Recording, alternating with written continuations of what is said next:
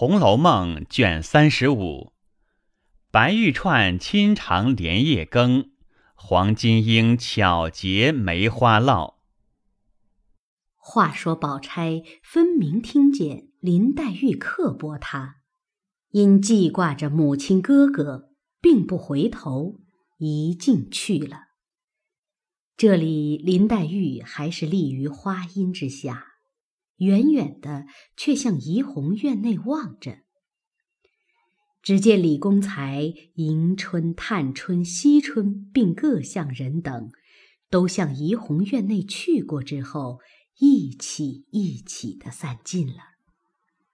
只不见凤姐儿来，心里自己盘算道：“如何她不来瞧宝玉，便是有事缠住了。”他必定也要来打个花呼哨，讨老太太、太太的好才是。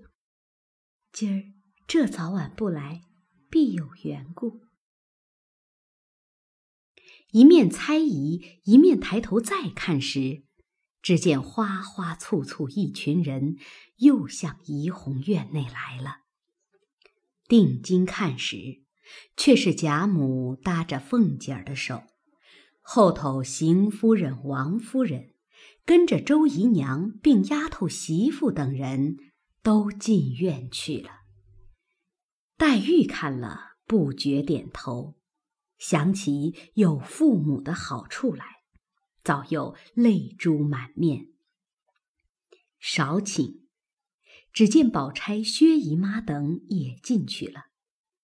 忽见紫娟从背后走来说道。姑娘吃药去吧，开水又冷了。黛玉道：“你到底要怎么样？只是催，我吃不吃，与你什么相干？”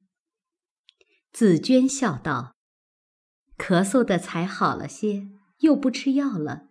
如今虽是五月里，天气热，到底也还该小心些。大清早起，在这个潮地方站了半日。”也该回去歇息了。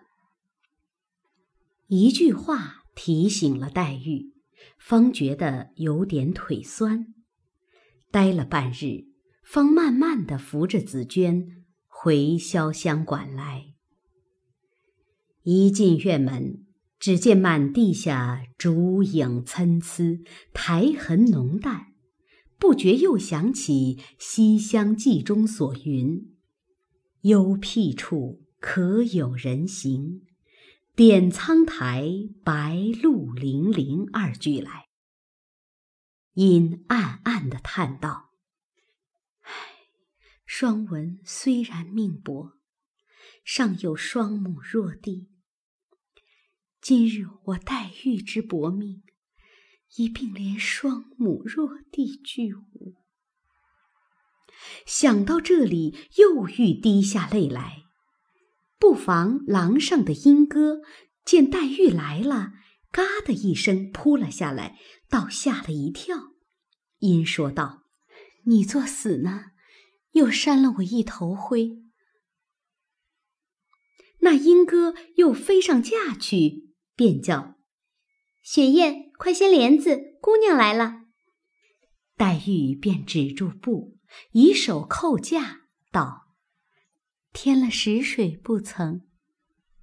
那莺歌便长叹一声，竟大似黛玉素日虚接音韵，接着念道：“哎，侬今葬花人笑痴，他年葬侬知是谁？”黛玉、紫娟听了，都笑起来。紫娟笑道：“这都是素日姑娘念的。”难为他怎么记了？黛玉便命将架摘下来，另挂在月洞窗外的钩上。于是进了屋子，在月洞窗内坐了。吃必要，只见窗外烛影映入纱窗，满屋内阴阴翠润，机电生凉。黛玉无可释闷，便隔着纱窗调逗莺歌作戏，又将素日所喜的诗词也教与他念，这且不在话下。且说薛宝钗来至家中，只见母亲正梳头呢，一见他来了，便说道：“你大清早起跑来做什么？”宝钗道：“我瞧瞧妈妈身上好不好。”昨儿我去了，不知她可又过来闹了没有？一面说，一面在他母亲身旁坐了，由不得哭将起来。薛姨妈见她一哭，自己撑不住，也就哭了一场。一面又劝她：“我的儿，你别委屈了，你等我处分那孽障。”你要有个好歹，我指望哪一个来？薛蟠在外听见，连忙跑过来，对着宝钗左一个揖，右一个揖，只说：“好妹妹，恕我这次吧。原是我昨儿吃了酒，回来的晚了，路上撞磕着了，家来未醒，不知胡说了些什么，连自己也不知道，怨不得你生气。”宝钗原是掩面哭的，听如此说，由不得又好笑了，遂抬头向地下啐了一口，说道：“呸！你不用做这些相声了，我知道你的心里多嫌我们娘儿两个，你是变着法儿叫我们离了你，就心静了。”薛蟠听说，连忙笑道。妹妹，这从哪里说起？妹妹从来不是这样多心、说歪话的人。薛姨妈忙又接着道：“你只会听你妹妹的歪话，难道昨儿晚上你说的那些话就该的不成？当真是你发昏了。”薛蟠道：“妈妈也不必生气，妹妹也不用烦恼。”从今以后，我再不同他们一处吃酒闲逛，如何？宝钗笑道：“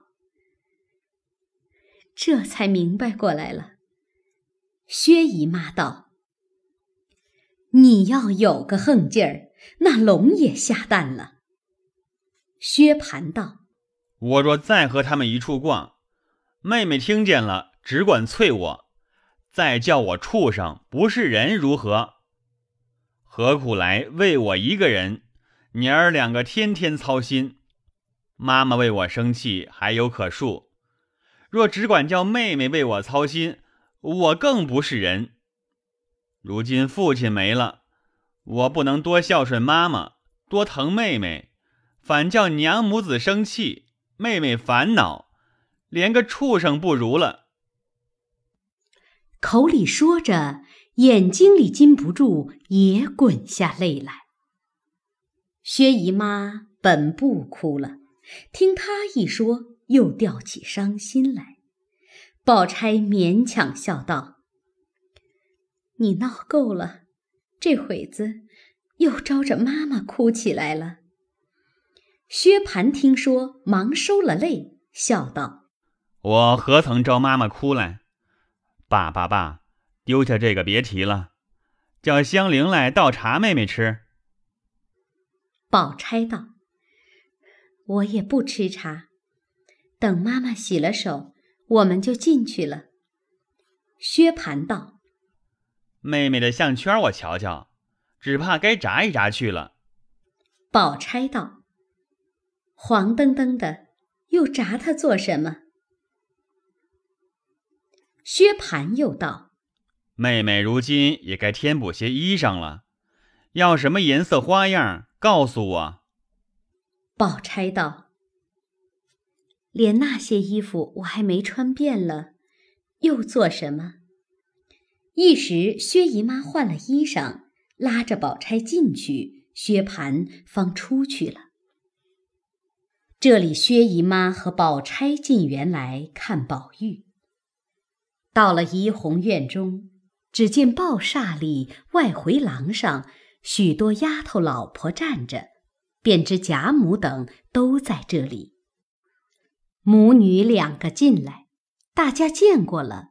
只见宝玉躺在榻上，薛姨妈问他：“可好些？”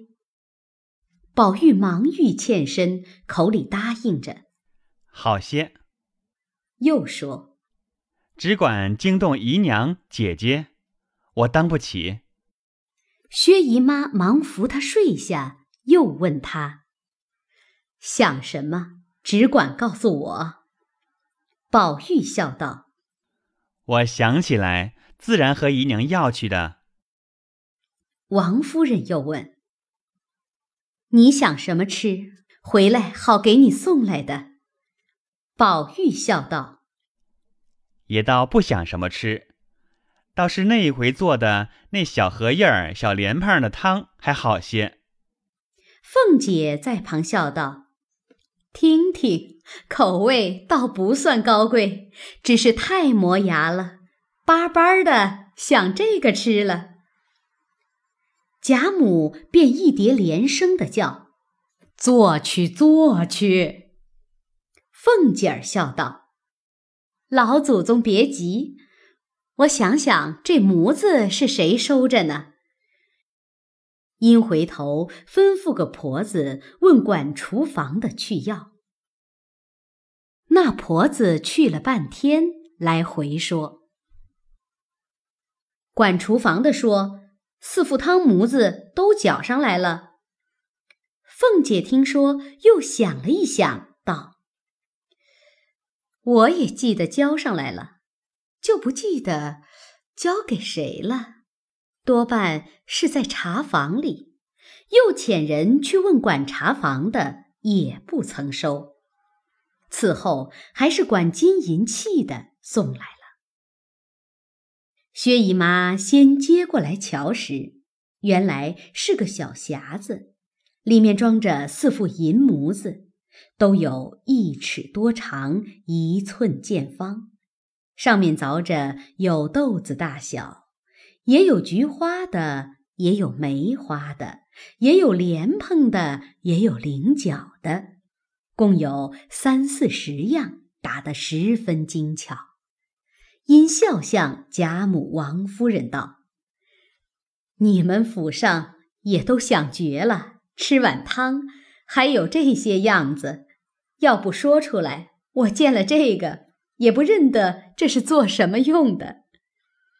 凤姐儿也不等人说话，便笑道：“姑妈哪里晓得，这是旧年备膳，他们想的法儿，不知弄些什么面印出来，借点新荷叶的清香，全仗着好汤，究竟没意思。谁家常吃它呢？那回成样的做了一回。”他今儿怎么想起来了？说着，接过来递与个妇人，吩咐厨房里立刻拿几只鸡，另外添了东西，做出十碗汤来。王夫人道：“要这些做什么？”凤姐儿笑道：“有个缘故，这宗东西家常不大做，今儿宝兄弟提起来了。”单做给他吃，老太太、姑妈、太太都不吃，似乎不大好。不如借事儿弄些大家吃，拖赖着连我也尝个心儿。贾母听了，笑道：“猴，把你乖的，拿着关中的钱做人情。”说的大家笑了，凤姐也忙笑道。这不相干，这个小东道我还孝敬得起，便回头吩咐妇人，说给厨房里只管好生添补着做了，在我账上领银子。婆子答应着去了。宝钗一旁笑道：“我来了这么几年，留神看起来，二嫂子凭她怎么巧，再巧不过老太太去。”贾母听说，便答道：“我的儿，我如今老了，哪里还巧什么？当日我像凤哥这么大年纪，比他还来得呢。他如今虽说不如我们，也就算好了，比你姨娘强远了。你姨娘可怜见的，不大说话，和木头似的，在公婆面前就不现好。凤嘴乖，怎么怨得人疼他？宝玉笑道：“若这么说，不大说话的就不疼了。”贾母道：“不大说话的，又有不大说话的可疼之处；嘴乖的也有一宗可嫌的，倒不如不说的好。”宝玉笑道：“这就是了。”我说大嫂子倒不大说话呢，老太太也是和凤姐姐的一样看待。若说单是会说话的可疼，这些姐妹里头也只有凤姐姐和林妹妹可疼了。贾母道：“提起姊妹，不是我当着姨太太的面儿奉承，千真万真。从我们家里四个女孩算起。”都不如宝丫头。薛姨妈听说，忙笑道：“这话是老太太说偏了。”王夫人忙又笑道：“老太太时常背地里和我说宝丫头好，这倒不是假话。”宝玉勾着贾母，原为要赞林黛玉的，不想反赞起宝钗来。倒也溢出望外，便看着宝钗一笑。宝钗早扭过头去和袭人说话去了。忽有人来请吃饭，贾母方立起身来，命宝玉好生养着吧。把丫头们嘱咐了一回，方扶着凤姐儿，让着薛姨妈，大家出房去了。又问。汤好了不曾？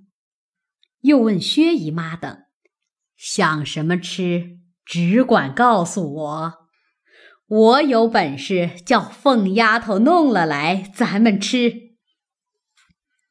薛姨妈笑道：“老太太也会怄她的，时常她弄了东西孝敬，究竟又吃不多。”凤姐儿笑道：“姑妈倒别这样说。”我们老祖宗只是嫌人肉酸，若不嫌人肉酸，早已把我还吃了呢。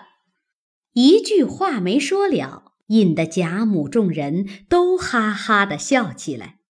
宝玉在屋里也撑不住笑，袭人笑道：“真真的二奶奶的嘴，怕死人。”宝玉伸手拉着袭人笑道：“你站了这半日。”可乏了，一面说，一面拉他身旁坐下。